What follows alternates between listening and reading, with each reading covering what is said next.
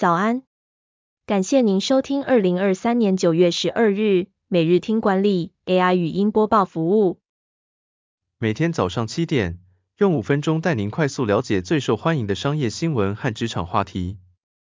欢迎您至 Apple Podcast 或 Spotify 搜寻每日听管理，并订阅节目，还能一次浏览过往集数。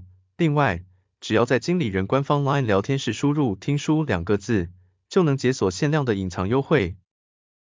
首则文章是：你的车没有隐私可言。二十五家车商收集各资，部分还出卖。Mozilla 基金会调查发现，汽车行业在隐私保护方面存在严重问题。调查涵盖了二十五个汽车品牌，结果显示没有一家品牌通过测试。许多汽车制造商几乎没有给予驾驶人控制各资的权利。且多数厂商与外部企业分享客户的数据，甚至出售这些数据。窃取的资料包括脸部表情、体重、驾驶人的种族、行车地点、车上通讯设备等。某些品牌甚至连性生活的记录都会收集。其中违规最严重的是日产，而起亚的隐私政策中也保留了监控性生活的权利。福斯会收集行车时的各种数据。并将其与驾驶人的年龄与性别等细节配对，用于定向广告。BMW 表示，驾驶可以在各资收集方面做出选择，公司不会出售客户在车内的个人资讯。然而，这些隐私政策往往写得又臭又长，且无法确定这些汽车品牌是否对收集的数据做资料加密或是防盗措施。汽车已成为隐私窃取的领域，引发了对隐私和安全的担忧。第二则要带您关注，基泰建设董事长引咎辞职，基泰大直估计影响四百人，重建费用近二点五亿。基泰建设建案发生工地坍塌事故，造成附近公寓倾斜下陷，超过四百人无家可归。基泰建设董事长陈世明十日道歉并辞去职务，表示会负责到底。台北市府向法院申请假扣押。总申请扣押金额约六千一百九十五万，包含受灾户安置费用、市府财产损失、现场工程及鉴定费用。市民房屋受损部分也正准备第二波假扣押。陈世明表示，二十五户受灾户重建成本约二点四八亿，基泰建设存款与定存余额还有三十八亿，不至于影响财务调度。目前有超过七成住户愿意与基泰合作，接下来会与市府、住户。共同协商后决定后续方案。退约者将依契约处理，预估最大退户预收房款二点二八亿，不影响基泰建设的年度损益。基泰建设向各界致歉，答应提拨一亿元到市府指定银行信托，用于救灾、复原及安置经费。若居民不愿接受市府安置方案，基泰建设将负担三年租金，并承诺全力配合重建。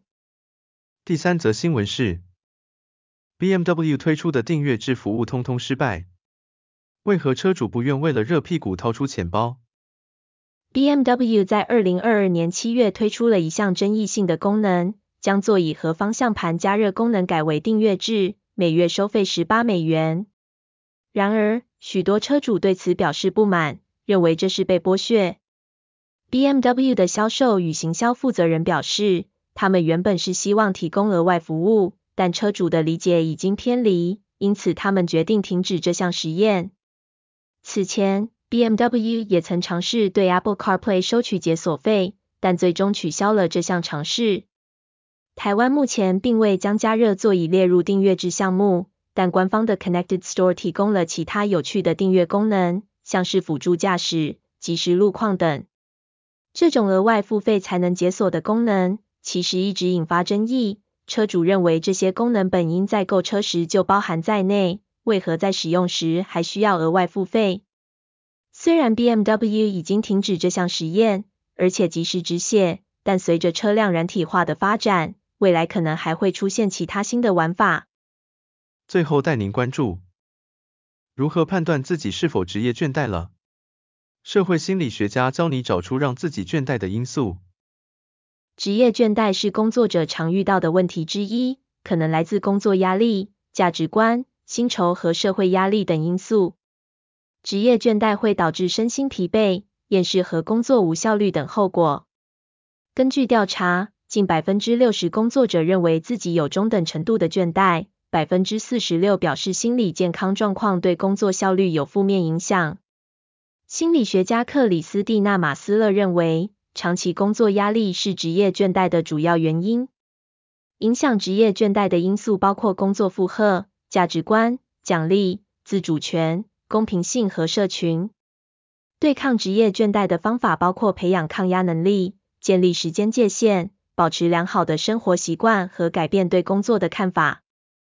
感谢您收听，我们将持续改善 AI 的语音播报服务，也推荐您订阅经理人电子报，我们会将每日 AI 播报的文章寄送到您的信箱。再次感谢您，祝您有个美好的一天。